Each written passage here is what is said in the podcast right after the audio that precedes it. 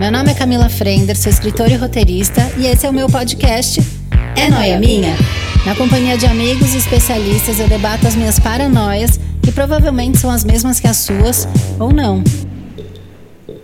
Ué, será que não? Ai, gente, agora eu fiquei noiada. Ô, gente, vem cá, vocês acham que isso aqui é noia minha?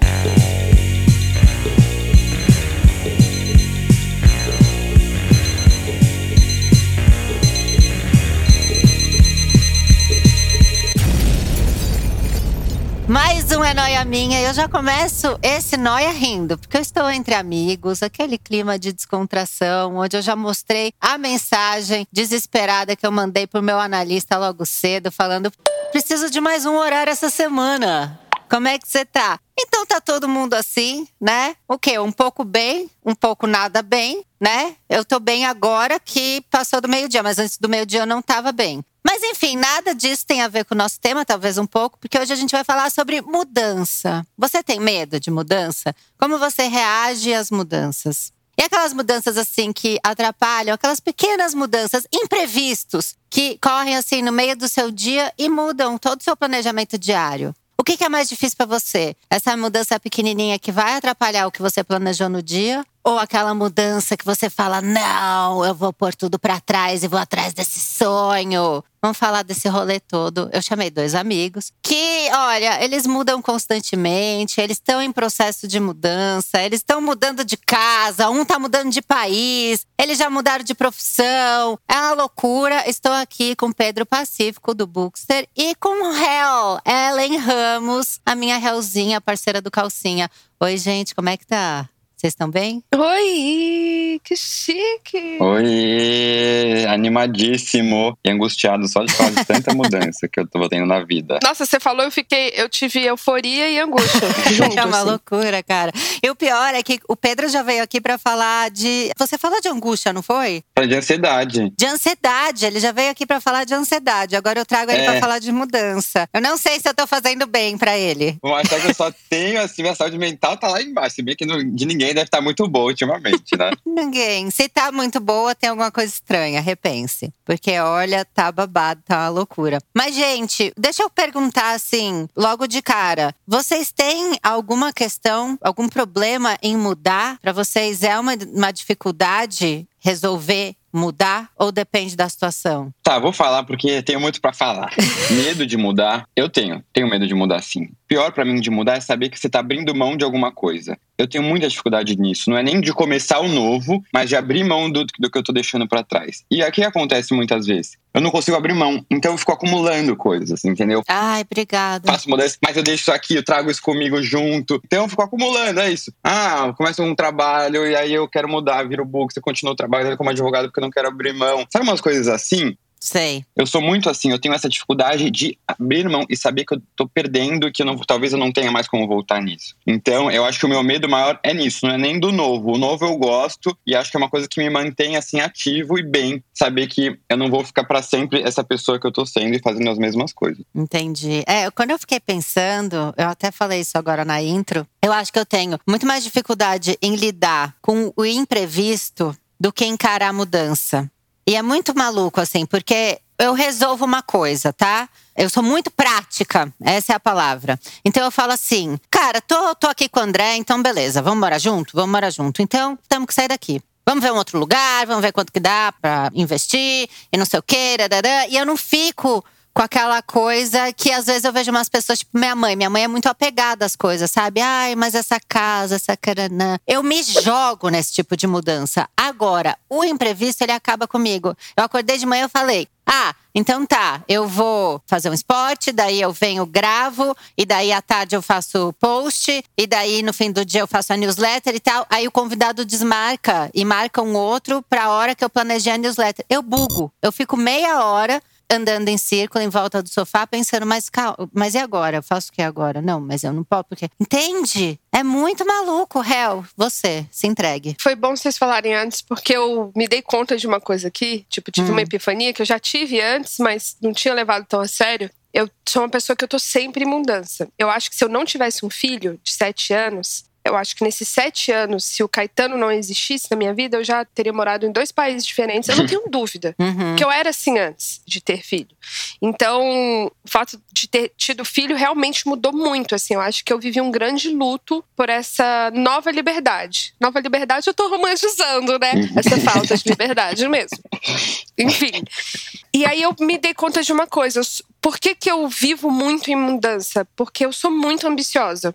E assim, isso tem um lado bom e um lado ruim. Eu acho que tem um lado ruim. Cara, eu sempre quero mais, assim. Eu não me contento, às vezes, tipo, não, então eu vou fazer esse curso de teatro aqui e tal. Aí eu termino esse, eu falo assim, tá, mas essa professora aqui, ela aprendeu aonde? Aí eu quero lá. Aí, então, assim, a Uhum. minha aba do computador é, é França, é não sei o quê, é do tipo, não, então dá pra eu passar três meses ali. Não, então enquanto não dá, então eu vou fazer uma pós. Então, assim, só que isso é sempre mudança. Por mais que eu esteja, por exemplo, fazendo uma pós dentro de casa, Uhum. eu mudei completamente a minha rotina e a minha vida, porque eu tô estudando, porque meus horários estão diferentes, porque isso muda como a gente é no dia a dia, isso muda, as nossas angústias mudam. E as prioridades, não é? Do dia também. As prioridades. É uma constante mudança. Tipo, outro dia eu tava falando com uma amiga minha, que eu vou mudar agora de casa. Uhum. Menina, mas você tá comprando um apartamento agora, o que, que você tá falando de mudar? Eu falo assim, não, mas eu já comprei esse apartamento pensando que eu alugo ele fácil, caso eu queira mudar, entendeu? Aham, total. Então, assim, eu sempre penso, não que eu vá mudar, e eu tô descobrindo, acho que a pandemia, ela me trouxe um lado de rotina e caseira muito bom, que eu não tinha, Uhum. e achei muito importante pra mim, assim. Só que é isso, eu sempre tô pensando, meu ascendente é gêmeos, eu acho que faz muito sentido. E você é Ares, né? Também. Eu sou Ares, então eu tenho sempre 10 É. cartas espalhadas do tipo assim, tem isso, mas também tem isso,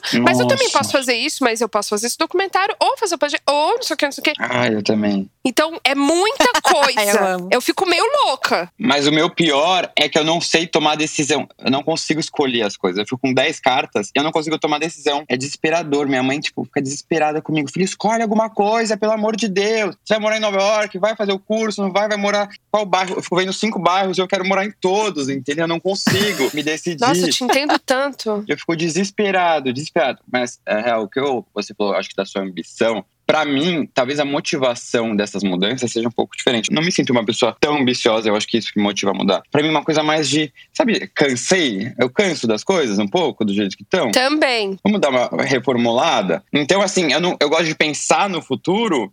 Cara, não vou, não sei. não- se eu pensar assim, não, eu quero morar nessa casa pra sempre, ficar aqui com o meu jardim, vendo crescerem as árvores. Não quero isso. Eu quero morar numa casa, num apartamento, depois vai pra aquele bairro, volta. Eu também. Isso me motiva. Não, mas eu acho que isso também tá incluso. E eu já fico pensando no Caetano, porque agora tem uma vida junto. E eu fico assim, tá, como é que é pra ele mudar, né? Então, assim, será que eu já tenho que pôr o Caetano, não sei, no inglês? Aí eu fico assim. Não, e aí eu falo muito com meu namorado, né? Ah, não sei o que em Portugal. E Portugal? Ele fica assim, cara, mas a música em Portugal, a cena de rock, eu falo, não, mas eu não tô falando pra gente viver lá 10 anos, eu não quero, mas e dois anos lá? Uma temporada. Meu amigo acabou de passar no mestrado lá de dança. E nananã. E aí, quando eu vejo, eu tô vendo coisas pra eu fazer dança. Olha que. Eu não sei, viu? É muita coisa. É muito louco, né? Mas eu acho que tem um lance de atriz nesse lugar mesmo. De querer, tipo, é literatura, é dança, é saber fazer o roteiro. E eu fico muito angustiada, é uma coisa que me dá angústia e felicidade ao mesmo tempo quando eu entro numa aula e vejo um professor que sabe muita coisa. Tem muito, muitas camadas de conhecimento. Abre uma gaveta, a pessoa tá falando, tá falando. E eu falo assim: meu Deus, eu tenho que estudar muito. Aí,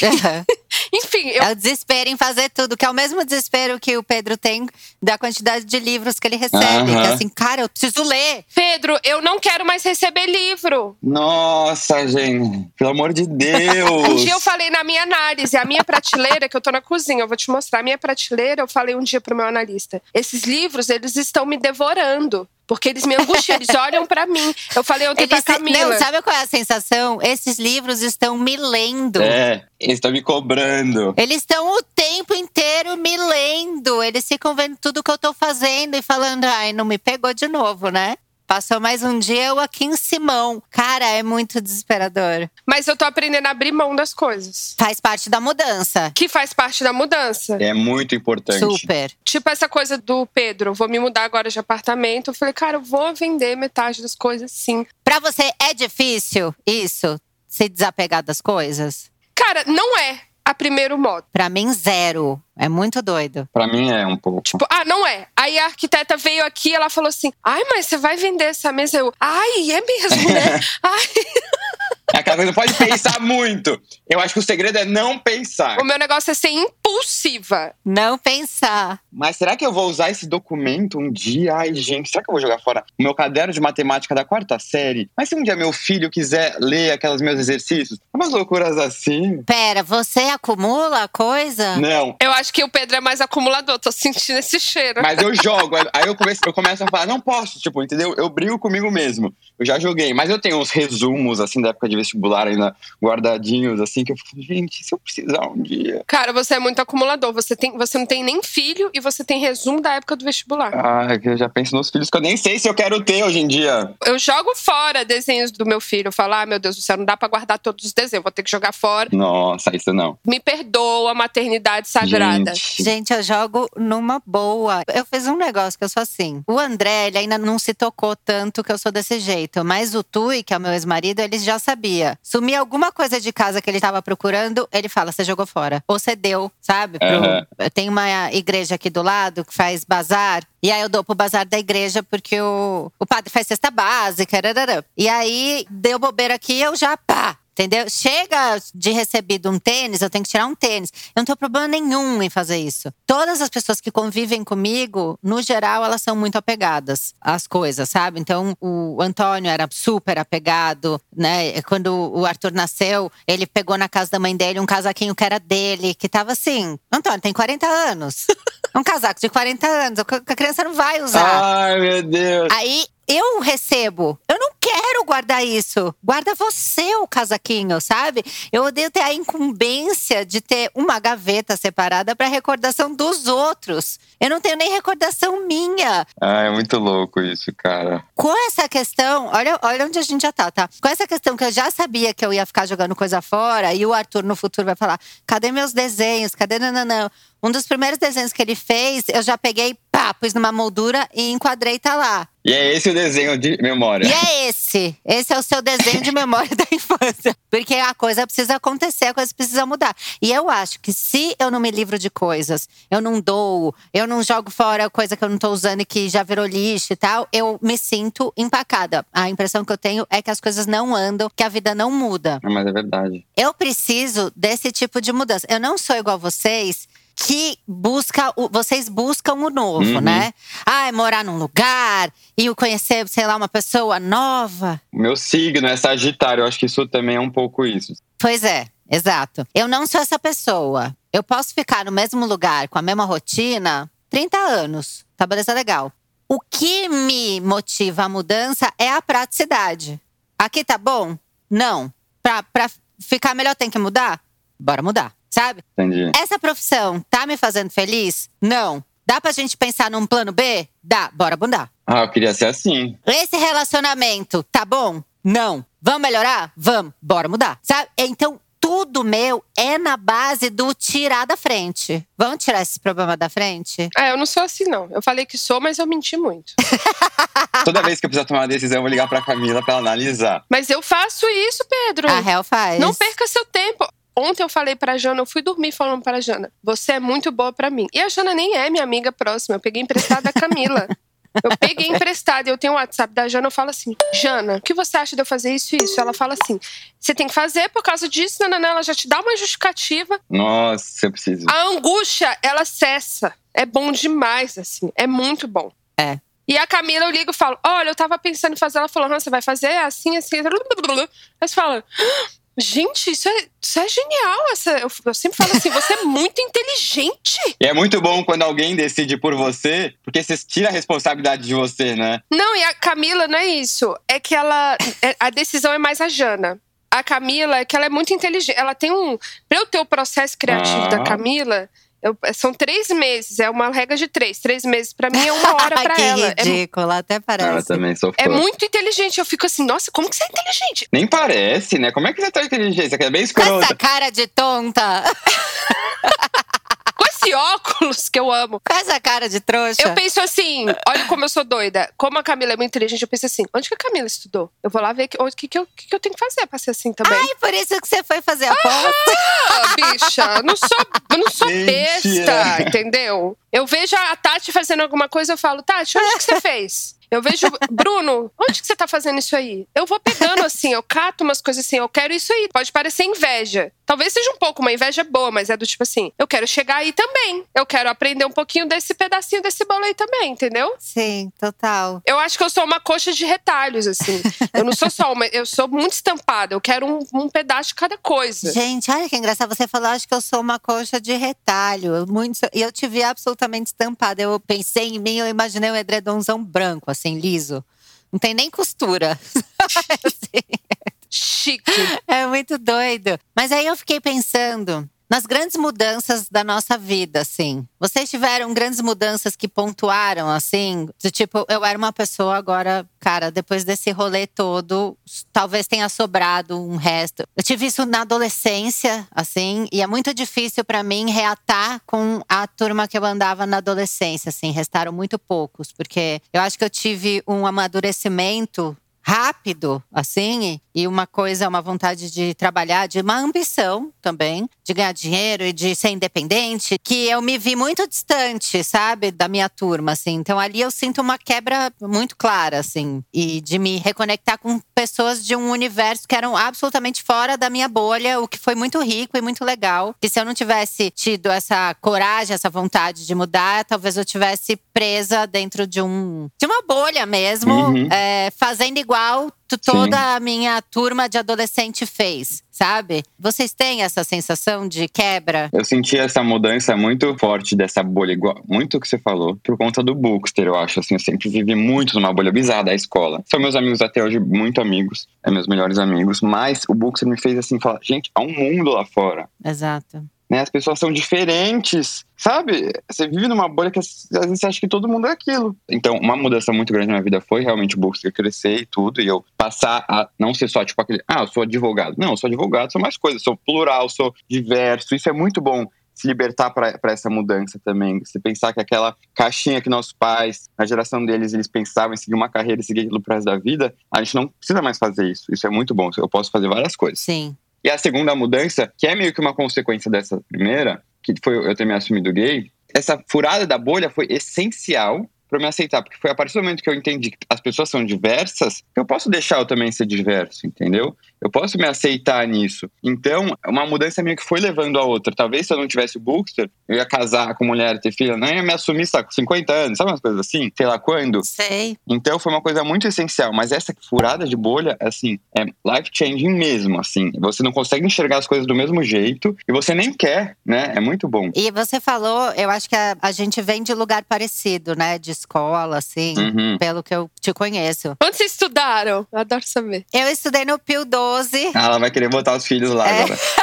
Eu estudei no Pio 12, que era uma escola de freira. E aí eu fui mal, era assim. aí- A escola de freira, eu fui mal. mas eu sempre fui uma pessoa muito questionadora, assim, né? E era uma escola que tinha muitas regras. E, e tudo bem, né? Se você vem de uma família super religiosa. A minha mãe é muito religiosa, ao lado da minha mãe, minha avó.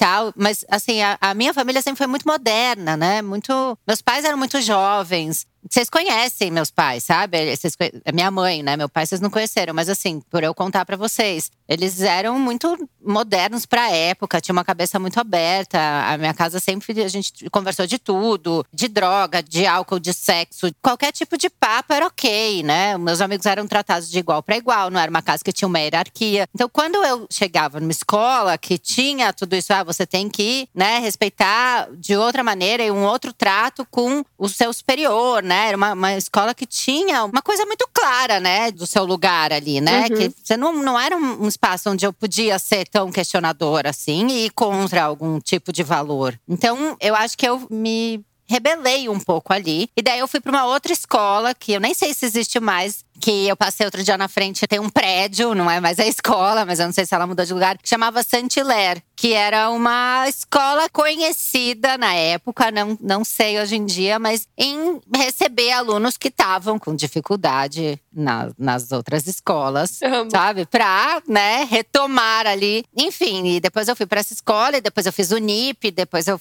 fiz a pós na FAP e tal. E só quando eu chego na faculdade é que eu Abre a cabeça. abro a cabeça e dou valor ao estudo de verdade. Sim. Porque eu tava fazendo uma coisa que eu gostava e tal. Enfim, eu fiz todo esse rolê porque a gente tava falando das escolas. Onde você estudou mesmo, Pedro? No Porto? No Porto, Porto Seguro também é uma escola tradicional, tradicional, né? Eles falam alemão. super rígida assim.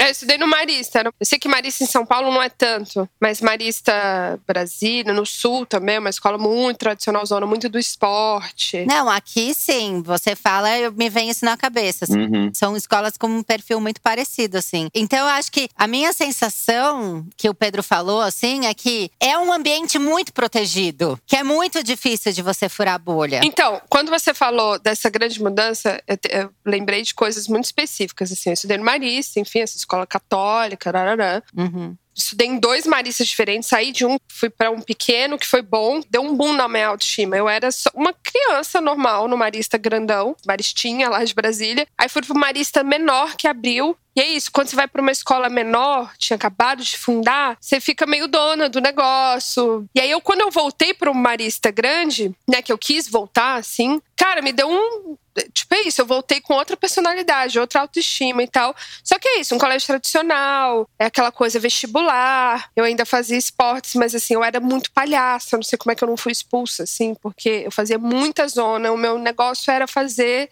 palhaçada. Tipo, eu teve um dia que eu fui no trote da escola, fui fantasiada do padre fundador do Marista. Fui Nossa. fantasiada de Marcelino Champagnat. E eu coloquei uma plaquinha assim: não pode. é, no sex before marriage, né? Sem sexo antes do casamento. Então, assim, eu era muito louca, era isso, né? Eu queria, tipo assim, fazer performance. Nossa, eu sempre fui muito certinho, gente. Melhor aluno da classe. Bem nerd. É, mas é difícil. Eu tenho os dois casos, assim, de amigos. O- os que. Eu sou mais réu, assim, mas eu tive também amigos que ficavam dentro daquilo, Uhum. sabe? Era aquilo e tudo bem. Eu tenho vários amigos como o Pedro. Humberto, meu melhor amigo, é muito certinho, assim, mas enfim, tá aqui em São Paulo. E aí, quando eu saí, minha família era muito isso, né? Ou você faz medicina ou você faz direito. Família Brasília, assim, ó. Concurso público ou medicina. e eu não queria fazer nenhum, eu queria fazer cinema, eu queria fazer artes cênicas. Só que aí você dá uma, né? Ah, é artes cênicas, qual é a tradução? Você fala jornalismo.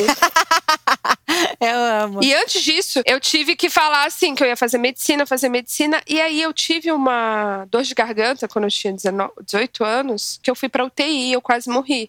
Passei por uma experiência de morte. Dor de garganta. É, eu tive uma infecção na, na amígdala que foi pro sangue. Tipo, igual quando as pessoas têm infecção urinária, que vai pro rim, sobe, dá- pode dar sepsemia, tem gente que morre. A minha infecção foi pro sangue e eu tive um quadro de, de sepsemia. Eu já vou achar que eu vou ter isso também. Ah, não, Pedro. Você quer jogar uma noia, ele já pegou. O noia devia ser do Pedro, não meu. E aí eu fui pro hospital, fiquei na UTI, tive, tive aquela experiência de quase morte, tipo, fiquei muito louca enquanto não chegava a ambulância, eu tava internada. Nossa. E isso foi um divisor muito grande na minha vida. Foi muito louco, porque eu saí, fiquei internada, tal, fui pra UTI, quase morri, achavam que eu tinha. Vamos ver se ela tem leucemia, se ela é HIV positivo, porque minha imunidade estava muito baixa e tal. Uhum. Quando eu saí do hospital, fui pra casa e fiquei um tempo ainda me recuperando. Aí eu falei: olha, eu não vou fazer medicina, tá? Então vou pelo menos fazer ali um jornalismo. Saí de casa, quando eu fiquei boa, assim, sei lá, deu dois meses, eu falei, não quero mais, vou sair de casa. E aí foi isso, eu fui falando assim, cara, se eu ficar vivendo a vida que as pessoas querem que eu viva, eu vou morrer. De fato. E eu posso morrer a qualquer segundo. Eu era uma pessoa 100% saudável. De repente, eu tava quase morrendo. E foi, foi tipo, muito divisor de águas. Assim. Aí foi quando eu comecei a escrever, aí voltei pro teatro, aí blá, blá, blá, blá, blá. Aí saí de Brasília, que eu falei, quero ir pra São Paulo, lá tem mais coisa, mais oportunidade e tal. Aí vim pra São Paulo e foi quando eu engravidei, que aí me deu um boom. Pareceu que eu tinha que, quer dizer, quando eu tive filho, né? Que eu tinha que viver essa vida que queriam. Então eu voltei pra Brasília. Hum. Comecei a estudar pra concurso público. Olha que louca. Gente, olha a loucura. Mentira. Juro. Comecei a trabalhar no governo, estudar para concurso público. Eu falei Hum. assim, não sei, me deu. ah, O filho te fez voltar pra bolha, assim, né? É, com a terapia eu entendo isso. É o susto, tipo assim, eu preciso de segurança, eu preciso de ganhar dinheiro. Na verdade, é ele precisa de segurança. É. Ele precisa que eu ganhe dinheiro. Porque, né, no fundo, é, é, é, pu- é muito doido. Não, e foi a hora que a minha família me pegou assim também, nossa, olha, tal, e eu acreditei nessa mentira. Uhum. Foi um dos motivos também de eu ter largado, por exemplo, o cinema, o teatro, porque eu falei assim: você vai escutando tanto que uma hora você acha que você teve essa ideia. Você fala, é, realmente não é bom pra mim. Eu não gosto. eu é, realmente eu quero fazer um concurso público, ter um dinheiro todo fim do mês. E eu fui pra Brasília, fiz esse processo e entrei numa depressão profunda. Até que uma amiga me sacudiu e falou: Minha filha, você não é isso! Saia daí! Volta. Sai, sai desse papel. Sua atriz. Saia disso! e aí vim pra São Paulo, fiquei na merda, fiz o canal, aí entrei na bolha do YouTube. Aí quando eu vivi a bolha do YouTube, do sucesso, do. Ai, porque aquela época, né, tava assim, só crescendo, só crescendo. E aí o YouTube ficava, faz mais isso, faz mais aquilo. E teve um momento que eu falei assim: ou agora eu vou dar tudo, aumentar essa empresa, vai ter 10 pessoas, minha empresa já chegou a ter 6 pessoas. Essa empresa vai ter 10 pessoas e eu vou ser a youtuber de um milhão. Ou não, o que, que eu quero? E aí eu falei assim: eu não quero isso. Eu não quero ser dona de. Eu não sou empresária, eu não quero ter uma empresa de comunicação. Eu não sou isso. Eu não sou youtuber. Eu não quero ter 50 anos e ser youtuber. Uhum. Eu tenho muito essa noia. Cara, você falando isso, é muito claro que grande parte da nossa mudança vem da realização do que a gente não quer, né? Total. Você falando é muito. Eu não quero ser a de um milhão, eu não quero isso. não quero. Aí você vai entendendo, né, o que você quer. Você vai excluindo, né, opções, assim. Isso não, isso não. Vamos ver Exato. o que sobra aqui. Não sobrou nada. E era muito, muito estranho, né? Porque as pessoas ficavam assim, cara, eu tava ganhando muito, tipo, ganhando bem, ficando famosa. E só que era isso, com isso, e ficava vindo muita coisa. As pessoas falando, ah, vamos falar do enxoval de Miami, vamos falar assim, porque. Pra você, pra eu ir pra um lugar lá, não ia adiantar eu ficar falando da desromantização da maternidade. Eu já tava Uhum. romantizando tudo, já tava. E assim, eu passei pelo perrengue, ele passou.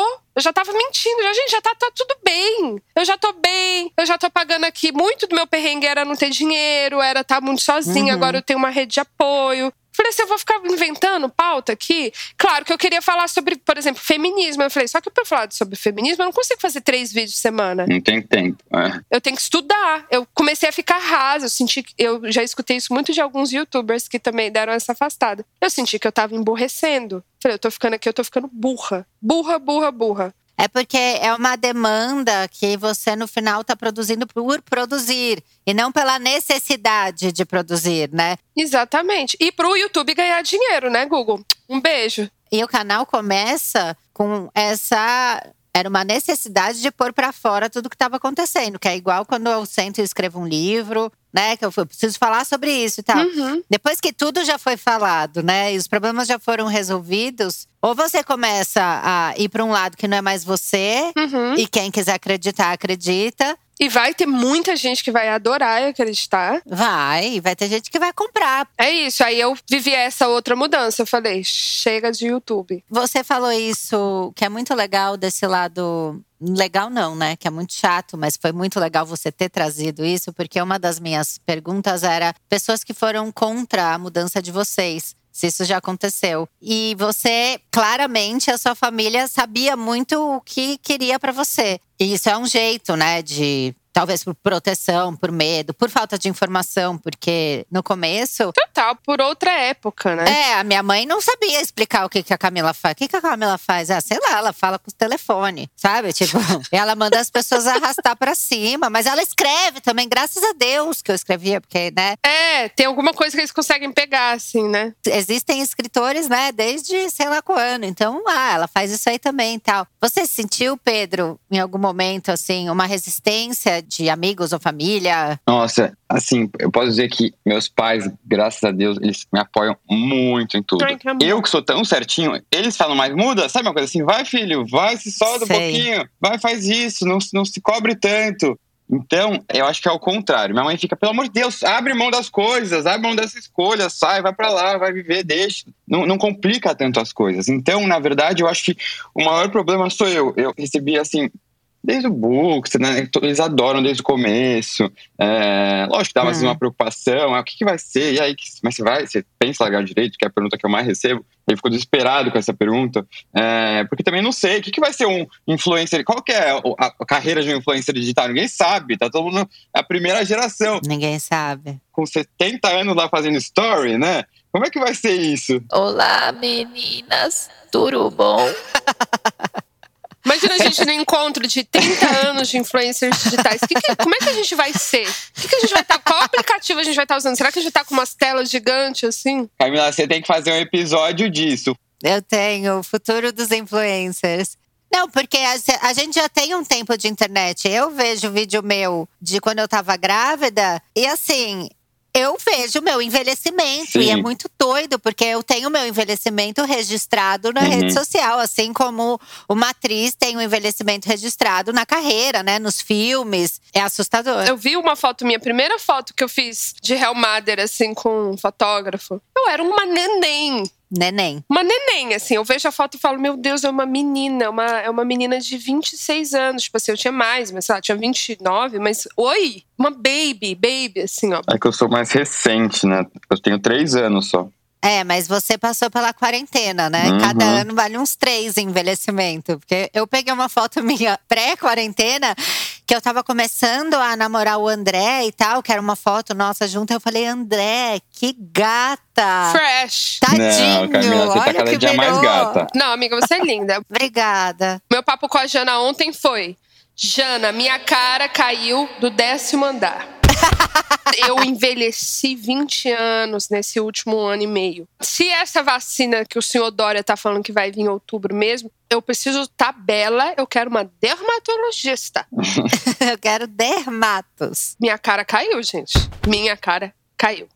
É, amiga. O mundo caiu e a cara foi junto. Esse é o problema de ser brasileiro. Mas, Camila, imagina sua mãe fazendo recebidos, fazendo stories. Você se imagina com a idade dela fazendo essas coisas, gente? Gente, é muito doido, né? Seria muito engraçado. E quando eu faço a minha mãe recebendo a caixa raízes, que o povo ama, né? Eles falam: cadê a nossa influencer dos legumes?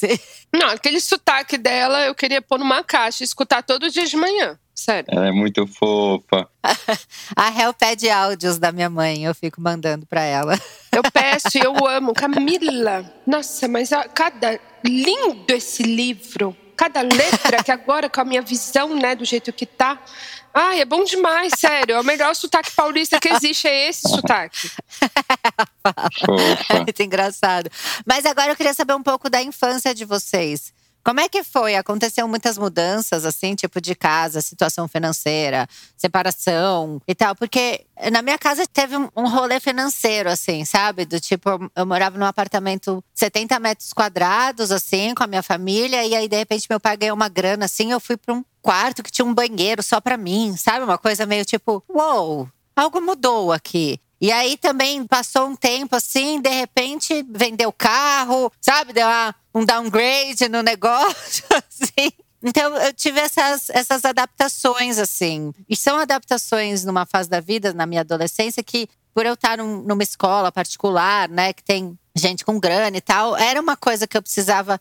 Eu não acompanho isso daqui, sabe? Agora talvez eu tenha voltado a acompanhar essa aqui, ele convive com você, mas não é a sua realidade. Sabe? Então eu tive essas mudanças, apesar dos meus pais terem ficado casados a vida toda e ter sido propaganda de Doriana, assim. E meu pai faleceu de um câncer, né? Faz nove anos, eu acho. Senão, eles estariam casados até hoje, não tenho a menor dúvida. E, então, esse tipo de infância que eu enfrentei na minha vida, assim, de me recolocar financeiramente algumas vezes. Que é engraçado, é um exercício, né, para adolescente, quando tá se tocando o que, que tem, o que, que não tem, qual o seu limite, aonde vai, onde não vai. Vocês tiveram. E não tive grandes mudanças de casa, nem de cidade. Eu nunca saí de São Paulo, eu nunca morei em outro lugar. Vocês tiveram mudanças grandes desde da infância, assim? Então, eu não tive. A minha, minha infância, na verdade, foi bem tranquila, graças a Deus, né? Sou privilegiado de vários sentidos. Foi muito tranquila, não tive mudança de casa. Meus pais deram uma mini separada rápida. Então, eu não tinha. Mas o que, o que, que eu acho que acontecia comigo, na verdade, era pelo fato de eu ser gay e já meio que saber que tinha alguma coisa, né? Uhum. Você cresce fazendo de tudo para não ter mudanças na sua vida. Você cresce para ficar se enquadrar o tempo todo num padrão. Você sofre porque você tem que ficar o tempo todo pensando, não, tô, tô igual, tô igual, tá tudo igual, sabe? Não tá mudando, entendeu? Gente, é o inverso, Pedro, que loucura. É o inverso. Por isso que é muito libertador, a partir do momento que você sai do armário, você fala, cara, agora eu vou mudar, vou tocar um foda-se pras coisas, né? Isso é muito bom, mas eu até brinco com meus amigos, assim, cara, todo gay é traumatizado, é, vai tomar remédio, fazer terapia. Porque não é fácil, sabe? É,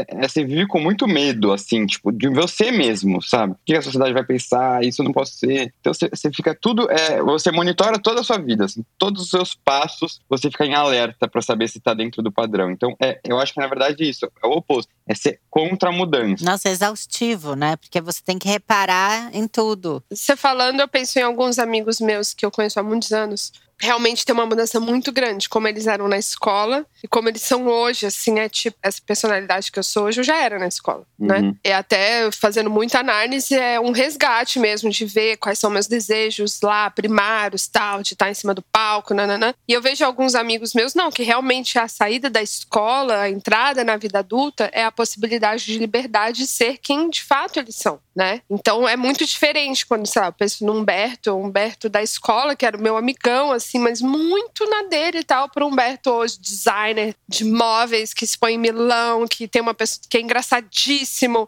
Eu não lembro do Humberto ser tão engraçado assim, porque ele era muito quieto. E faz muito sentido isso que você tá falando, assim. Agora fala das suas mudanças da infância. A minha história é um pouco desgracenta. Então talvez eu. É, não tenho. É tipo assim, é um filme de drama. Eu sobrevivi para contar. Mas sabe o que é importante? Porque assim, de todos os ouvintes, vai ter. Alguns vão se identificar com a minha história, outros vão se identificar com a história do Pedro e outras não, vão se identificar com a história da Hel. Então é por isso que é legal. E é engraçado que quando eu conheço pessoas muito do humor, existe um lugar aí que se encontra, né? De pessoas que fazem Sim. muita graça e tal. É uma uhum. estratégia de sobrevivência. Uhum. É. É, para mim sempre foi um mecanismo de defesa de timidez, assim, e de tentar me sentir aceita. Até por ter os pais tão diferentes e modernos. Tão cool. Sabe? Uhum. É, Sabe, filha de, de pai malucão? Assim?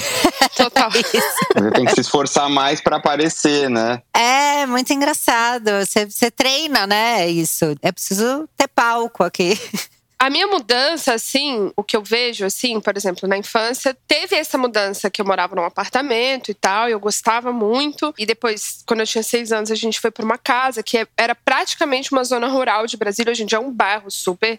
É o Lago Norte, é um super bairro de casas e tal, mas era o início desse bairro, né? Uhum. Tinha pouca casa, não tinha nenhuma padaria, não tinha nada. Era obra, obra, canteiro de obra. Eu adorava, brincava. E aí foi essa uma mudança de casa, beleza. Mas a minha mudança foi sendo uma mudança de percepção de mundo tem uma parte minha da infância que é do tipo que eu lembro muito, assim, nossa, tá tudo bem, olha que legal, meu pai, minha mãe, meu irmão, que legal, que legal essa casa. Aí, de repente, você vai falando assim, eita, peraí, meu pai e minha mãe, né, esquisito. Tipo, quando você vai pegando outras referências, assim. Nossa, mas é assim, eles brigam. Aí do tipo, eita, meu irmão tem umas que. Aí, sabe, aí você vai mudando, aí você vai lá, e a família é muito grande. É mudança de percepção. Ai, meu tio, que legal, eu amo esse meu tio. Ai, meu tio morreu. Nossa. Ai, tia AIDS, né? Ah, sabe, foi. Então a minha. Eu vejo muito essa mudança minha, foi uma mudança de percepção de mundo. Ai, que legal! Eu amo minha tia, minha tia odeia o meu pai. Eles se odeiam, eles se odeiam odeiam. Vai quebrando, né? Seu imaginário vai construindo, assim. É, quando eu assisti divertidamente, eu tive que ligar pro SAMU depois. Porque aquela coisa dos mundos se quebrando, assim, caindo, desmoronando, aquilo ali é ali pra mim. Eu fui levando, né? Tipo assim, tá desmoronando, mas a gente tá aqui fazendo uma palhaçada, sei lá. E tinha muito essa diferença de quem eu era na escola, fora de casa, e quem eu era dentro de casa. Quem era dentro de casa eu tinha que ser um pouquinho menos, né? Baixar a bola e tal. E eu fui sacando. Olha que doida. É, porque, enfim, senão dava muita treta com meu pai. Aí, quando meu pai não estava em casa, eu era uma pessoa. Então, assim, foi muito uma percepção, assim, como eu tenho que me comportar aqui para ter o menos de treta possível, como eu tenho que me comportar aqui. Não, na escola dá para levar assim e tal. Como é a minha relação com meu irmão. Então, foi muito uma percepção do tipo Cara, que essa casa ela tem muitas questões, ela tem muitos problemas, né? Então eu lembro até hoje a sensação era sempre uma mudança. Eu lembro quando um dia eu fui na casa de uma amiga minha, passei o dia lá E eu vi como os pais dela se tratavam e como o pai tratava ela. E, como, e eu fiz assim: eita, existe esse mundo também. Então era, era uma mudança do tipo, eu voltava para casa esse dia do tipo, eita. Eu tenho uma amiga de infância que tinha os pais separados, assim, era uma, meio conflituoso tal. E ela ia muito para minha casa. E aí eu lembro dela, no dia que ela casou, ela virou para mim e falou: eu tô casando, eu tô feliz, mas o dia que o tio Ricardo e a tia Magali se separarem, eu não acredito mais no amor. Total. Porque eu tô Uhum. casando de assistir eles. E eu achei muito engraçado, sabe? Muito bonitinho, porque ela, ela pegou o exemplo fora da casa. Eu tive que buscar referência fora. Eu fiz isso. Eu tive que fazer isso. Eu tive que buscar referências fora de casa, senão eu não ia acreditar no amor, assim, nunca. E outras, outras mudanças é quando eu cheguei, sei lá, eu, eu lembro muito dessa memória, assim, de eu chegar e falar assim: eu fiz uma peça, meu pai foi ver, todo mundo foi ver, aí eu voltei na, e meu pai falou: muito bem, parabéns, que legal. Eu falei assim: falei, essa é a hora. Eu falei: eu já decidi o que eu quero ser quando crescer. Aí ele, o quê, minha filha? Médica? Aí eu, Médica. não. Aí ele, advogada? Aí eu, não. Aí ele, o quê? Eu falei, eu quero fazer teatro. Aí ele, ah, esporte é uma coisa muito boa mesmo. Então você pode fazer esporte e não, sei o quê. Aí eu, hã? Aí ele, é, é bom que você já faz natação. Aí eu, não, pai. Não é triatlon, é teatro.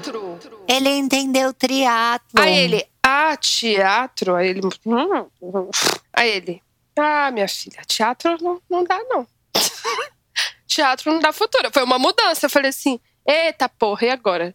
Sabe? Tipo, Sim. era isso, assim. Era, eram, é, eu passei por essas mudanças, na mesma casa, mas eram essas mudanças. Pra mim, 18 anos, significar 18 anos não era dirigir, não era beber, foda-se. Era sair de casa. Eu fiquei muito fritando agora em quais mudanças que aconteceram na vida de vocês que vocês falaram, porra, agora eu tô adulto. Agora não tem mais volta. Eu nunca me sinto adulto, gente. Eu me sinto uma criança de 12 anos. Às vezes eu entro numa reunião, né? Eu como advogado. Eu sento num lugar, tipo, as pessoas indo me escutar. Gente, não, eu sou uma criança. O que, que é isso? Você entendeu? Gente, eu tenho 12 anos. Eu entendo a sua sensação. Como é que esse povo adulto está confiando em mim? Exato. É muito louco isso, assim, tem vários aí motivos, né, de você às vezes não conseguir amadurecer mesmo, né? Eu acho que dá o próximo passo, assim, fica meio que preso, porque às vezes é mais fácil se sentir uma criança, né? Tanto de responsabilidades e tudo. É, talvez porque seja um ambiente que você já conhece, né? Eu acho que a vida adulta, talvez a gente não escolha tanto, né? Ah, agora eu quero ser adulto, né? São situações que acontecem que exigem você uma postura adulta. Mas eu fiz um episódio sobre isso que era Eu Não Sinto a Idade que Eu Tenho. Que foi até com a Sara Oliveira, que a gente gravou Uhum. ontem, né, Real, no Calcinha. Ah, eu gravei semana passada com ela Você também. gravou? É uma fofa, né? A Sara tá em todos. É o Bruno, né, gente? É o Bruno. Aqui são todos Bruners. É. Aqui Os todo mundo é Bruners. Brunner. É Eu o amo. Bruno. Mas eu era com a Sara e com o Antônio Prata. Ai, que legal. E que eu falava exatamente isso. Eu não sinto a idade que eu tenho. E eu escolhi a Sara e o Antônio porque eles faziam parte desse meu universo da adolescência. Hum. Porque a Sara era a VJ da MTV, que eu achava o máximo. E que era a menina mais cool, assim e tal. E o Antônio era o cronista da Capricho, de uma revista que eu gostava, que eu li. Gente, o Antônio Prata, quando eu conheci ele, eu passei tanta vergonha. Você não sabe, você sabe como é que foi, né? Não, como? Foi no aniversário da Ritinha, na, na- na- naquele banquinho. Ah, foi naquele dia. Ele sentou do meu lado e começou a falar: Ah, oi, tudo bom? Eu, oi, tudo bom. Ele, ah, minha mulher te adora, ela adora o Real Madre, ela viu a série no GNT. Aí eu, ai, que legal e tal. Ele, ah, não sei o quê, não sei o quê. Aí ele foi falando, eu fui falando, eu falei, gente. Aí eu, né, Antônio, desculpa, viu? Aí eu até falei assim, gente, será que esse homem tá dando em cima de mim? ele tá muito simpático. Ele é, ele é simpático, né? Ele é. E aí, de repente, eu vi que não, que ele era casado. Aí eu fiquei mais tranquila. Aí eu, ah, tá, papapá. E não sei o que, que ele falou. Ele, ah, mas, mas eu fiz isso. Aí eu falei, tipo, ele tinha feito um negócio assim, sala de roteirista, alguma coisa assim. Eu falei, você fez? Tal, ele é. E eu falei, aí o Bruno tava, Antônio, não sei o que, não sei o que, Antônio. Aí eu olhei e fiz assim. O Bruno tava do meu Não. lado, né? Eu falei assim. Você é o Antônio Prata? Aí ele, só. Aí eu, eu, aí eu deitei no colo do Bruno, eu caí, fiz assim, fiz uma cena, né? De ter, eu, eu caí no colo do Bruno e fiquei, meu meu, muito louca, assim. Mentira. Não, no dia que ele foi no Noia, eu acho que foi. Alguns Noias eu fiquei nervosa. O do Antônio foi um deles, assim. No começo do episódio eu me sinto nervosa, porque eu sou muito fã, né? Eu não Uhum. conhecia. É. Tinha falado por rede social. E quando eu fiz o episódio de- sobre maturidade, que não faz muito tempo, que foi com o Leandro Carnal e com a Hum. Prioli. Amo. O Leandro, tipo, maturidade em pensar, maturidade, se tivesse uma cara, tinha a cara dele, né? E aí era muito essa conversa que, no fundo, todo mundo tem um lado que não se sente adulto e maduro. Todo mundo tem esse lado. E eu tenho muito isso também, Pedro. Eu vou em reunião, eu vou. Sei lá, eu- pa- parece que eu não boto fé em mim mesma. Eu também não. Gente, mas isso é- faz super bem, vocês sabem, né? Mas por que, que você acha que faz bem? Então, mas não botar fé em si mesma tem seu lado bom e tem seu lado ruim. Insegurança, né? É, mas pode, não precisa ser necessariamente uma insegurança. Não, é, não botar fé em si mesmo tem o seu lado de vulnerabilidade, que é uma coisa muito boa. Por exemplo, toda vez que você, eu, eu estudo o palhaço, né?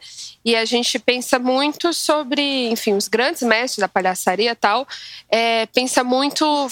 é, o, o fala isso. Se imagina você é aquela criança que tá ali pros seus pais, fala assim: Olha, agora eu vou fazer uma apresentação aqui pra vocês. E a criança, ela, tipo, Arthur, ele, ele tem certeza que É. ele sabe tocar o violão, ele tem certeza que ele sabe cozinhar e vai te mostrar, ele tem certeza que ele sabe dançar. É o famoso mete o louco. Eu tenho certeza absoluta que o que eu tô fazendo é a melhor coisa que eu tô fazendo no mundo. Tipo, eu sou o melhor de fazer isso. E o palhaço é muito Sim. isso, né? Eu sou o melhor do mundo em fazer isso. E eu não sei fazer nada, mas eu sou o melhor do mundo. Só que também tem essa vulnerabilidade. Tipo assim, tem essa merda de você tá na merda. Do tipo, cara, eu não sei fazer nada. Você que tá me assistindo também sabe que eu não sei fazer nada. A gente sabe disso, mas eu vou fingir. Você talvez se anime, porque você vai se identificar, de eu tá na merda, e é sobre isso. Então, eu acho que esse lugar que a gente se sente criança, eu acho que não é um lugar que tem que ser matado. Ele é um lugar que dá uma energia de do tipo, eu vou fazer isso como se fosse a melhor coisa que eu soubesse fazer no mundo, mesmo eu não sabendo fazer. E no fundo, a gente sabe, né? Mas me, me incomoda. Sim, mas eu acho que o legal é a gente abraçar esse incômodo, aquela como se a gente conseguisse, né? Mas eu hoje em dia eu aproveito a merda mais, sabe? Quando eu tô na merda, eu falo, ah, vou aproveitar isso aqui. Um lado de eu gostar de estar envelhecendo, porque, cara, envelhecer é difícil, né? Você vê o seu corpo mudando é um processo, cabelo branco é, é um exercício de aceitação, né? Mas, por um lado, eu pensar que eu vou fazer 40 anos no fim do ano e que eu vou poder falar, Amiga. cara, eu tenho 40 anos, me respeita. Parece que. É chique. Por eu ter esse, essa bagagem do 40, eu não vou mais ter essa insegurança de achar que as pessoas não vão me levar a sério, porque finalmente eu tenho 40 anos. Tem esse lado super legal de mudar, né, pro quarentona, assim, que eu falo, ah, Mas olha só, e pensando nisso que você tá falando também, eu acho que as, as histórias de fracasso são histórias que a gente gosta muito, pensando em vocês dois, pessoas de história, né? É, quando eu vejo. Por que, que eu amo, sei lá, Fleabag? Porque ela é uma fracassada. Por que, que eu gosto lá do Francis Ha? Porque ela é uma fracassada. Quando a gente pensa numa série, tipo o, o Breaking Bad lá. Ele é um cara que, porra, tô com câncer, sou fracassado, sou só um professor. Então a gente ama um fracassado. Ele alivia isso, porque o, o fracassado, ele te dá, ele passa aquela impressão assim, que você não precisa ser o tempo todo foda, né? Você não precisa ser o tempo todo melhor, o fudido, o seguro de si mesmo. Então, quando tem essas imagens de fracassado, rola uma identificação, entendeu? Fala, tá tudo bem ser o fracassado, assim, sabe uma coisa assim? Sim, total. acaba dando certo. Ele fez rolar, né? Uma coisa. Talvez seja sobre isso, talvez seja sobre ser fracassado, né? É. É nóia minha. Agora, cara, a gente precisa falar sobre imprevistos, porque pra mim realmente é um problema, assim. Eu não lido bem com mudança de planos. Amiga, é porque você é controladora. Como que é pra vocês? Eu sou controladora, cara. Não consigo. Mudança de plano é uma coisa muito difícil pra mim. Nossa, eu sempre fui muito, muito controlador, muito. Mas eu não sei o que, mas de um tempo pra cá eu venho sendo cada vez menos, ligando mais o foda-se para as coisas. Eu tomo remédio pra essa idade, eu acho que isso me ajuda bastante. Mas olha o que você falou há pouco tempo atrás, que você, sabendo que era gay a vida toda, se controlou, né? Pra se manter. Eu acho que tem muito a ver com você ter se assumido, né? Camila Lacaniana. É um quadro que a gente está instaurando aqui na Noia Minha. Camila Lacaniana. Ah, não vou pagar mais minha, minha analista, gente. Vou ligar pra Camila. Me liga, porque daí você vai ver. É, ela é boa. No final você vai achar que eu vou te ajudar e eu que vou estar pedindo ajuda. Você tome cuidado. Vai sair os dois chorando. Ela... Eu acho que tem muito a ver, né? Você não precisa mais se controlar tanto, né? Sim, hoje em dia eu tô muito mais tranquilo com as coisas, sabe? Tudo bem. Ah, não deu certo, tudo bem, a gente vai dar um jeito. Eu deixo as coisas até mais em cima da hora, eu resolvo as coisas, porque eu não sou mais tão controlador, entendeu? Vamos vivendo, mas eu acho que é isso. Eu, me eu controlei tanto as coisas, gente. É lou- loucura, loucura, né? Assim, tudo, tudo, tudo. Não, você controlou sua sexualidade. Eu acho que controlar isso é. É, mas a sexualidade é a vida toda, né? Porque você, você é a sua manifestação da sua sexualidade, Exatamente. né? E isso é muito doido. Então eu acho que agora eu tô numa fase mais foda-se. Tudo. Ai, que delícia. Ai, eu não vejo a hora de chegar nessa minha fase. Amiga, eu era muito controladora, muito mesmo. Mesmo, mesmo, mesmo. Eu sofria muito com isso, porque eu era muito controladora. Então, por isso, quando eu olho, eu percebo isso logo de você, porque eu me vejo, né? E eu acho que foi um processo de análise mesmo, de, de ter consciência disso e, de fato, entender que eu não tenho controle de porra Exato. nenhuma. Tipo, pode cair essa parede agora, enquanto eu estou conversando com você, e eu simplesmente morrer. Tem coisa que mais mostrou isso do que a pandemia, né? Nossa, a pandemia pra mim, Quando você vê, tipo, os Estados Unidos, você fala, gente, o país que controla o mundo, descontrolado. quando fudeu ali, Fudeu. Total. Eu falei, cara, Você falou, se fudeu ali. acabou pra nós. Eu tinha muito pânico de morte. Mas eu acho que é porque você é mãe há mais tempo do que eu também, Hel. Porque a maternidade, ela me deu essa coisa. Mas é isso, a maternidade me deixou louca. Segura aí a mão. Ela falou: Mana, agora você não controla nada. Só que ao mesmo tempo você tem que controlar tudo. Porque eu tinha muito umas, umas imagens de pan. Hoje em dia eu já entendo, assim. Eu não sei se é isso, mas não gosto muito de acreditar que seja isso. Mas é isso um pouco. Essas coisas que a gente tem de. Ai, você tá aqui, aí você imagina acontecendo alguma coisa com seu filho. Isso é uma. Isso realmente dá uma angústia muito grande. Você fala assim: "Ah, tem que ter controle. Mas isso é da ansiedade. Isso é da ansiedade e tal. E também isso são lugares que sua cabeça vai, a sua cabeça simula essa situação. Nossa! Cara, eu vou contar as coisas que eu simulo, assim, com criança. É, é, é muito ruim. E eu tenho, às vezes, eu. eu, eu e- só que eu já tinha isso antes de ter filho. Eu também. Eu também. E o Pedro não tem filho e ele simula horrores. Eu tava aqui numa festa e eu falava assim: se entrasse alguém aqui e atirasse todo mundo. Aí eu fazia assim: louca. Cinema! No cinema! Nossa, eu morria de medo no cinema. Fala, a gente vai entrar alguém e começar. Mas com criança é o pior de tudo. Tipo, meus sobrinhos. Não, a pior coisa que existe, assim. Eu tenho muita aflição de pegar bebê. Eu fico imaginando as piores coisas do universo. Derrubou o bebê. Mas é bom a gente falar isso, porque as pessoas sentem isso e acham. Um dia eu tava vendo uma menina que eu sigo, toda de músculo, ela é toda cabulosa, ela mora Eu amo cabulosa. na Suécia. E ela sempre que passeia. É, não, é que ela é muito do corpo, do body, you know? Sei. É a Bia, Bia Quilates. Ela é muito foda, É. assim.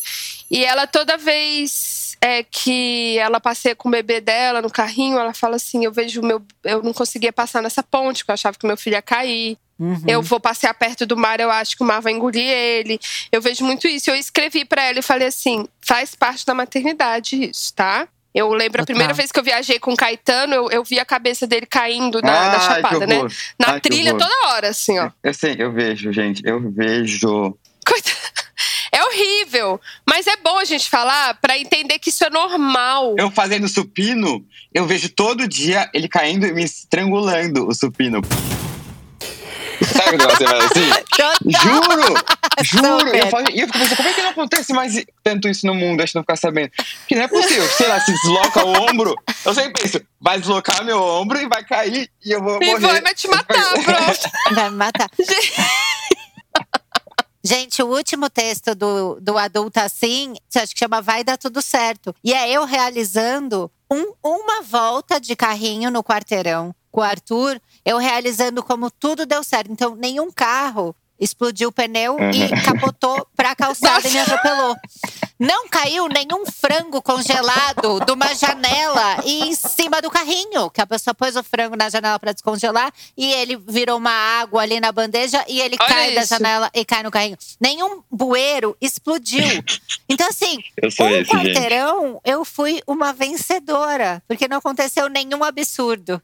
Então, mas essas imaginações, essas situações de imaginação de, enfim, de coisas ruins, Tragédias. colocam a gente. Essas tragédias, Tragédias. colocam a gente num lugar de controle também, como se a gente pudesse ter controle disso. E a gente não pode, né? Então, assim.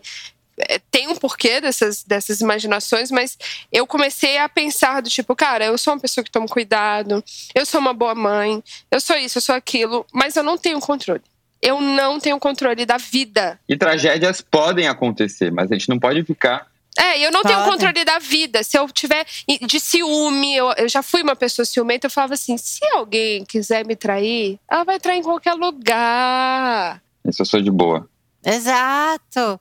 Mas isso também foi uma grande mudança mesmo. Já fui super ciumenta. E hoje em dia, cara, eu vou super. É, eu também. Hoje em dia, nossa senhora, ó. O Gui me perguntou, amor, você é ciumenta? Porque a gente faz umas brincadeiras, né? Tipo, hoje ele tava falando assim, não, falando da máscara. Amor, a aura que é boa, a aura não sei o que, a aura. Eu falei, ah, então você gosta dessa aura, né? Entendi. A gente faz umas brincadeiras É. bem idiota. Ele também faz isso, enfim. Só que ele viu que eu criei uma história muito boa sobre a aura e tal. E aí ele falou assim, você é ciumenta? Eu tenho potencial. Eu falei, eu já fui bem mais e eu sou. Ele falou: ah, não, te perguntei porque você não fala muito. Eu falei, mas é porque eu converso comigo. Se eu acho que vale a pena conversar É. com você sobre isso, um dia eu vou te falar, você não tenha dúvida. Agora, quando eu sinto o ciúme, eu converso comigo. Eu falo: o que, que você tá sentindo? É ciúme? É controle? É possessão? É tipo, porque é um, um leque, né? Não, o que eu pergunto pra mim a respeito dos filmes é: você vai falar isso agora, amanhã você vai ter vergonha de lembrar que você falou Boa isso? também. Porque você fala, meu Deus, por que, que eu fiz esse papelão? Segura a tua onda. Isso eu mudei muito, assim, de não ser tão ciumenta, que tem a ver com o controle, né? Total. E uma outra coisa que eu aprendi do ciúme, quando você sente ciúme, é tipo assim: você tá com ciúme por quê, Ellen? Você tá com vontade de fazer? Hum. É. Você que sente essa pessoa atraente, opa, isso aí é importante. Gente, até porque 70% das pessoas acham que traem. Qual que você acha que é a proporção que tá crescendo cada vez mais? De traição? Nossa, Pedro, não sei. Agora você vai me deixar na noia. Já é um outro episódio. Gente, eu acho que é muito alta.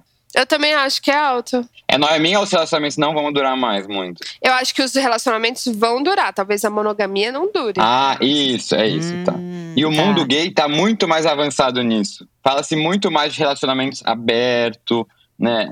Pedro, eu tive um amigo que namorou seis anos a três. Gente, olha, e, e assim a gente fala, ai, não deu certo. Não, deu certo. Só foram seis anos, certo, a três. E por que que eu acho que tá acontecendo? Eu tenho até uma teoria, assim.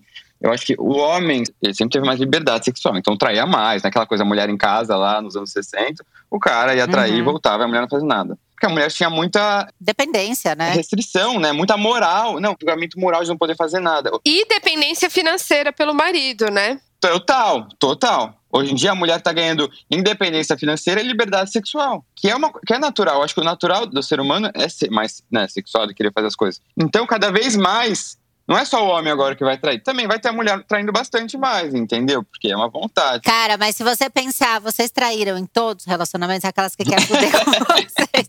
Porque eu, eu lembro, eu, eu já contei minha traição aqui, porque eu traí e fui pega, né? Ó o pneu caindo do ônibus, explodindo o carro. Não, mas na maioria dos meus relacionamentos, eu não traí e não descobri que fui traída. Traíram Tá. bem. Então, assim, eu não sei qual é a porcentagem. Eu tive um relacionamento meio aberto. O que eu quero dizer com meio aberto? Ele podia, você não. Aquelas. É, Não, não. Era um relacionamento que já tava na merda para um caralho. mas, Tipo, tava horrível. E tinha muitas situações envolvidas. Então rolou um papo do tipo assim: ah, se você fizer suas coisas aí, eu não ficar sabendo. faz direito. É, então, então rolou isso. E os outros namoros. Não, teve um que eu não traí. Teve um relacionamento que eu não traí. Aí eu namorei poucas vezes também. Os outros eu traí. Mas, Pedro, 70%, jura que você acha? Que agora eu fiquei muito mal. Eu não sei se eu faço uma pesquisa no meu Instagram pra saber. Eu acho, você tem que fazer um episódio disso. Pensa nas pessoas em volta, de amigos que você sabe de ouvir falar. Você tem que pensar nisso, não nos seus relacionamentos. Nossa, eu sei de muita traição. Puta é isso, pariu. cara. No ambiente de trabalho, no Quando eu vejo uma traição que ela não tem a ver com a relação não tá boa, tá ruim, é muito diferente. É, o que eu tenho é amigos que não estão felizes. O que eu vejo é muita traição que a relação tá ruim, as pessoas não têm coragem de assumir, não conseguem conversar e aí traem. Traem porque estão, sei lá, sem transar há muito tempo. Será que tá ruim porque é, tá monogâmico por muito tempo, né? Será que se não tivesse ia estar talvez melhor? Eu converso muito sobre monogamia. Eu não tenho estrutura pra não estar monogâmica. Eu não, juro, eu tô suando com esse papo. Essa hora tá chegando, Camila! Oh, não, eu não consigo. Mas, amiga, eu acho que tudo é uma questão de mudanças. A gente foi muito ensinado. Ela vai ter pesadelo. Sério, eu converso disso. Sim, gente, total. A gente foi ensinado a ser monogâmico. O capitalismo só funcionaria se a gente fosse monogâmico. E é igreja, né? Igreja. Exatamente. Vamos. Civilização. Vamos civilizar esses malucos que querem transar sem parar? Ó, só pode um, tá? É o contrato social, né? Só um. E escolhe. Não é virar um surubão. Ia virar o surubão de Noronha. Gente. Mas eu acho que a monogamia, ela funciona. E eu também acho que a não monogamia funciona. O que, que eu converso muito no meu relacionamento? Que eu tô falando aqui pra vocês, que já que não tem nem 100 mil pessoas vão escutar, risos. Que é, é do tipo, agora faz sentido ser monogâmico. Mas, por exemplo, eu falo assim, eu acho que você é o amor da minha vida. Aí ele fala, ah, eu também acho que você é o amor da minha vida, legal. Vamos ver como é que vai ser. Agora é isso. Daqui cinco anos, como vai ser? Daqui dez. Não é uma coisa assim, é isso e, e pronto, e bate o martelo. É a conversar. Se eu vou ficar com você 20 anos da minha vida, será que daqui algum tempo a gente não vai. As coisas não vão mudar aqui? Eu acredito que sim, ou não. Não sei, eu nunca fiquei muito tempo com alguém. Não tem como saber. Não, o que me pega, posso falar o que me pega? é o papo que antecede. O relacionamento aberto. Exato. Como é que você chega pra pessoa e fala assim, sabe? Essa é uma grande mudança. Você tem que ir soltando, você tem que ir soltando umas coisas. Mas no primeira soltada, eu já tô com o facão falando como é que é. Sabe assim? Então, assim, cara, pra mim seria muito difícil, assim. Eu acredito total. Cara, vejo vários problemas nessa travada minha e da sociedade e tal. Mas, cara, esse papo, Muito bonitinha, a Camila tentando falar assim: eu não julgo, não julgo. eu entendo. Tem até amigos que são, né? Aquelas que começam. Tem até É. amigos que são. Mas, cara, esse papo que antecede, isso que você falou, Pedro, pra mim é o pesadelo. Ele virar e falar assim: ah, mas ia ser legal você, sei lá, ficando com o Igor. Sabe assim? Você não teria curiosidade de.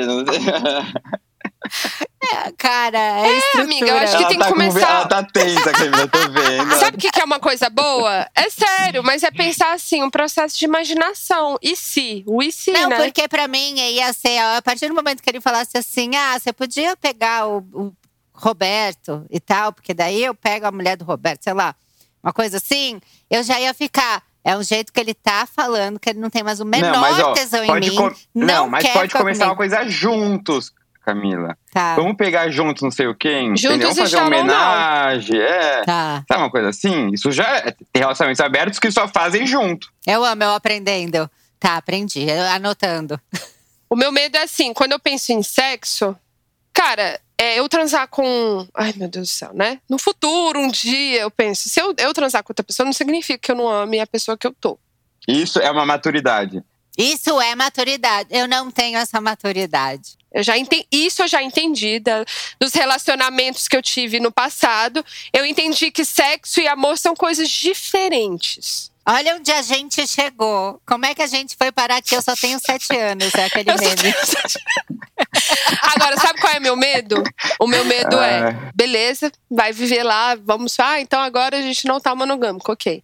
Aí vai transar com uma pessoa e eu penso, vai se apaixonar É, os riscos aumentam. É, é. Vai se apaixonar. Eu vou sofrer e a gente vai terminar. Existe esse- esse- essa possibilidade? Existe. Agora, eu vou ser uma pessoa que vou ser responsável pelo intérito sexual, por não permitir que esse tesão flua. Eu também não quero carregar esse Uhum. Você peso. acorta barato? Eu não quero ser a corta barato.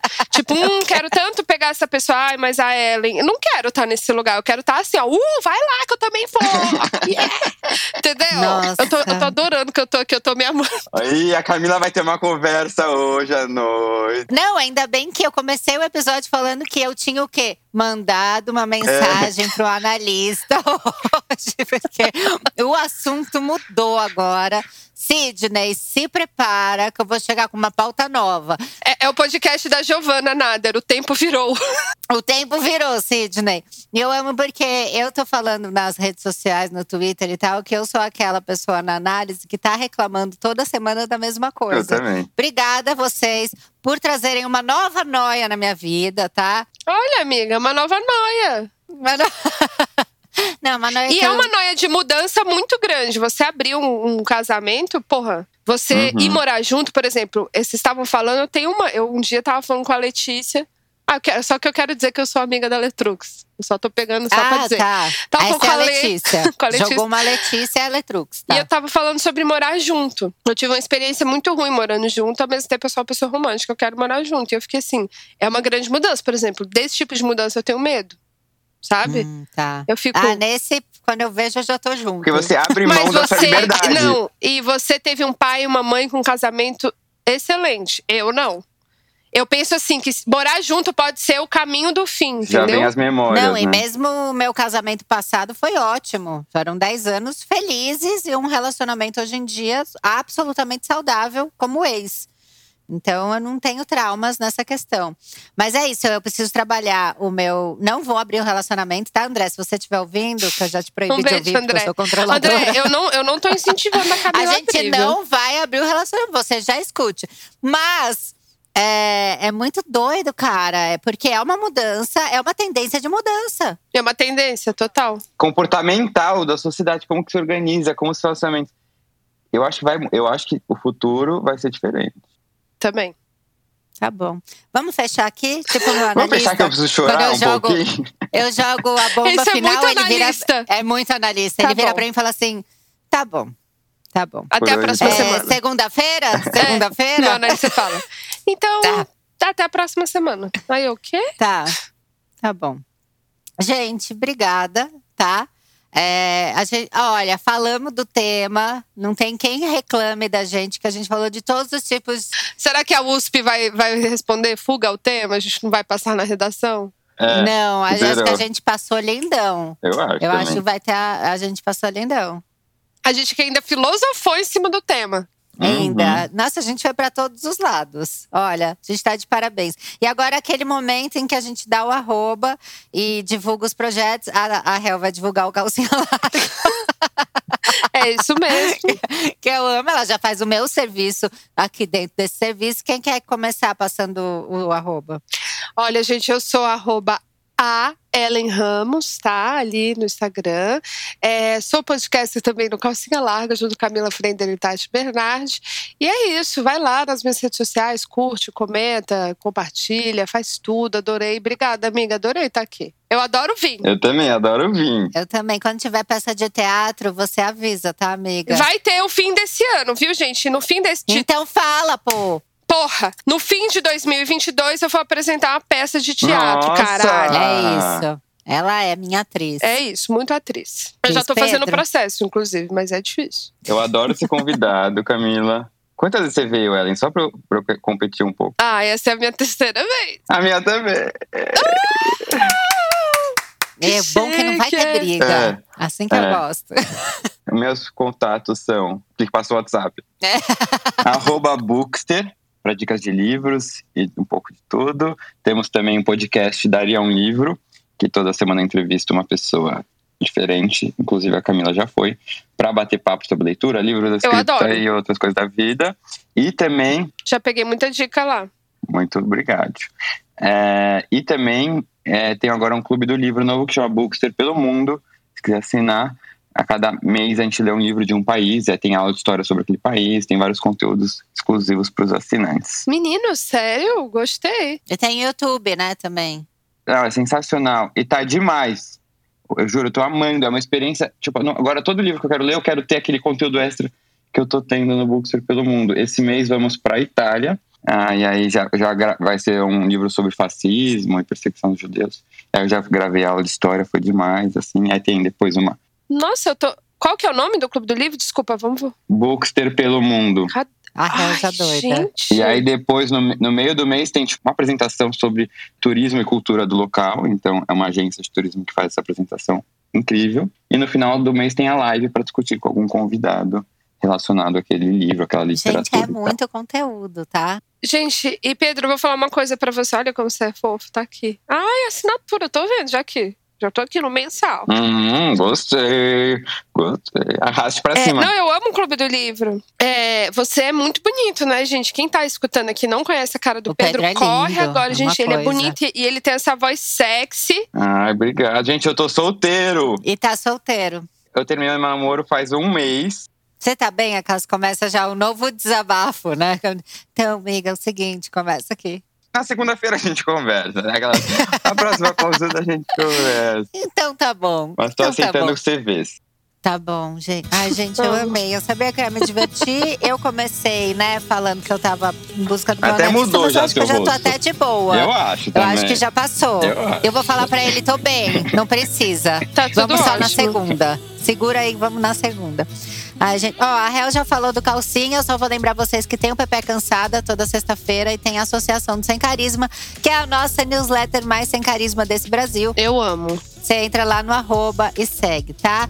De resto, é nóis. Até a próxima semana com mais um É Nóia Minha. Valeu, tchau, Brasil. Brasil, Brasil.